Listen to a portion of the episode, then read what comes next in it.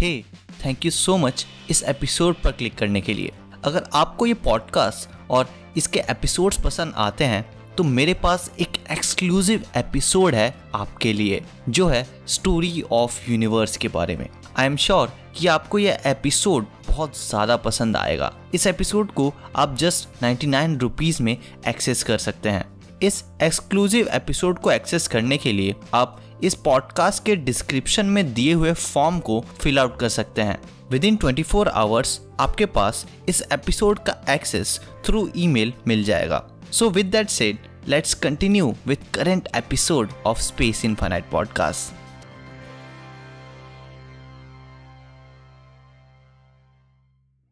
hey thank you so much कि आपने इस पॉडकास्ट पर क्लिक किया। ये podcast basically space universe time black holes stars planets galaxies और भी न जाने कितने सारे स्पेस और यूनिवर्स से रिलेटेड मिस्ट्रीज़ के बारे में है। मैं हूँ आपका होस्ट शुभम भारद्वाज, जो कि एक एवरेज इंडियन स्टूडेंट है, जो कि एक स्पेस एंथुजियास्ट है। So let's continue with the episode I hope you enjoy it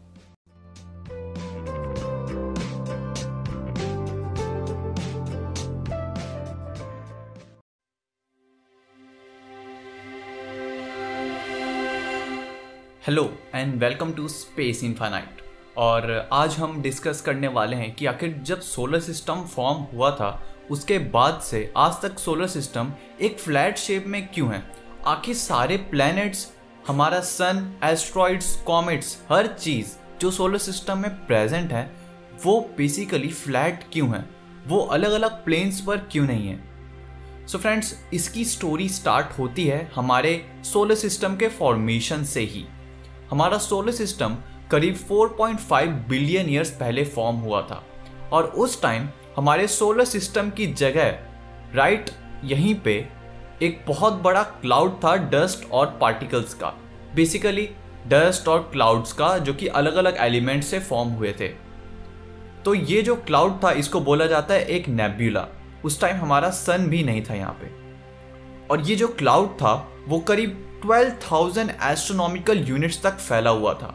reference के लिए वन एस्ट्रोनॉमिकल यूनिट वो डिस्टेंस होती है जो अर्थ और सन के बीच में है। इसका मतलब ये क्लाउड करीब 12,000 एस्ट्रोनॉमिकल यूनिट्स में फैला हुआ था। यानी कि ये अर्थ और सन के बीच की डिस्टेंस से करीब 12,000 टाइम्स ज़्यादा वाइड था ज़्यादा बड़ा था। तो आप सोच सकते हैं कि आखिर ये कितना बड़ा क्लाउड था।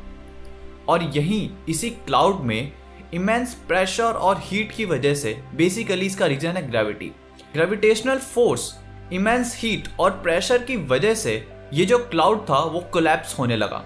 और इसी क्लाउड के सेंटर में कांस्टेंट प्रेशर और हीट की वजह से हाइड्रोजन और हीलियम कंबाइन होने लगे फ्यूज होने लगे, जिसकी वजह से इवेंचुअली यहाँ पर एक हॉट रीजन बन गया इमेंस हीट से भरा हुआ. और यही रीजन धीरे धीरे ग्रो होता गया एक स्टार में, जिसे आज हम सन कहते हैं।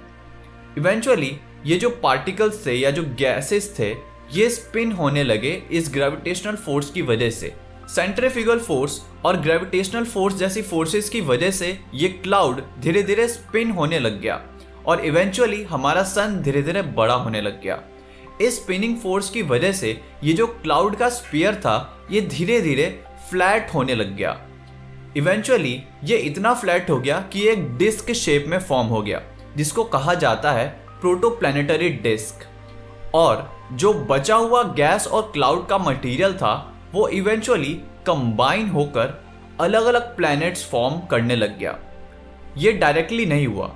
जो प्लैनेट्स थे, उन तक पहुँचने के लिए, यानी कि उन प्लैनेट्स के फॉर्मेशन से पहले, इन क्लाउड्स में जो पार्टिकल्स थे, ये कंबाइन होकर पेबल्स बने पेबल्स से ये धीरे धीरे बड़ी बड़ी चट्टाने बने, जिसको हम एस्ट्रॉइड्स कहते हैं। फिर इवेंचुअली कॉमेट्स भी फॉर्म हुए, फिर इससे मून्स और फिर प्लैनेट्स भी फॉर्म हुए, और ऐसा ही हमारा अर्थ भी बना। तो इवेंचुअली इसी कांस्टेंट फोर्स की वजह से, क्योंकि ये जो फॉर्मेशंस थी, ये जो प्लैनेट्स और हमारा सन बना, ये एक क्लाउड से फॉर्म हुआ, जो कि स्पिन हो रहा था, जिससे इवेंचुअली प्रोटोप्लैनेटरी डिस्क बना और वो डिस्क पिनिंग था, जिसकी वजह से ये जो स्ट्रक्चर था, ये जो होल स्ट्रक्चर था, हमारे सोलर सिस्टम का, ये फ्लैट हो गया। इसी फ्लैट स्ट्रक्चर की वजह से हमारा जो सोलर सिस्टम है, वो आज भी प्लेन है।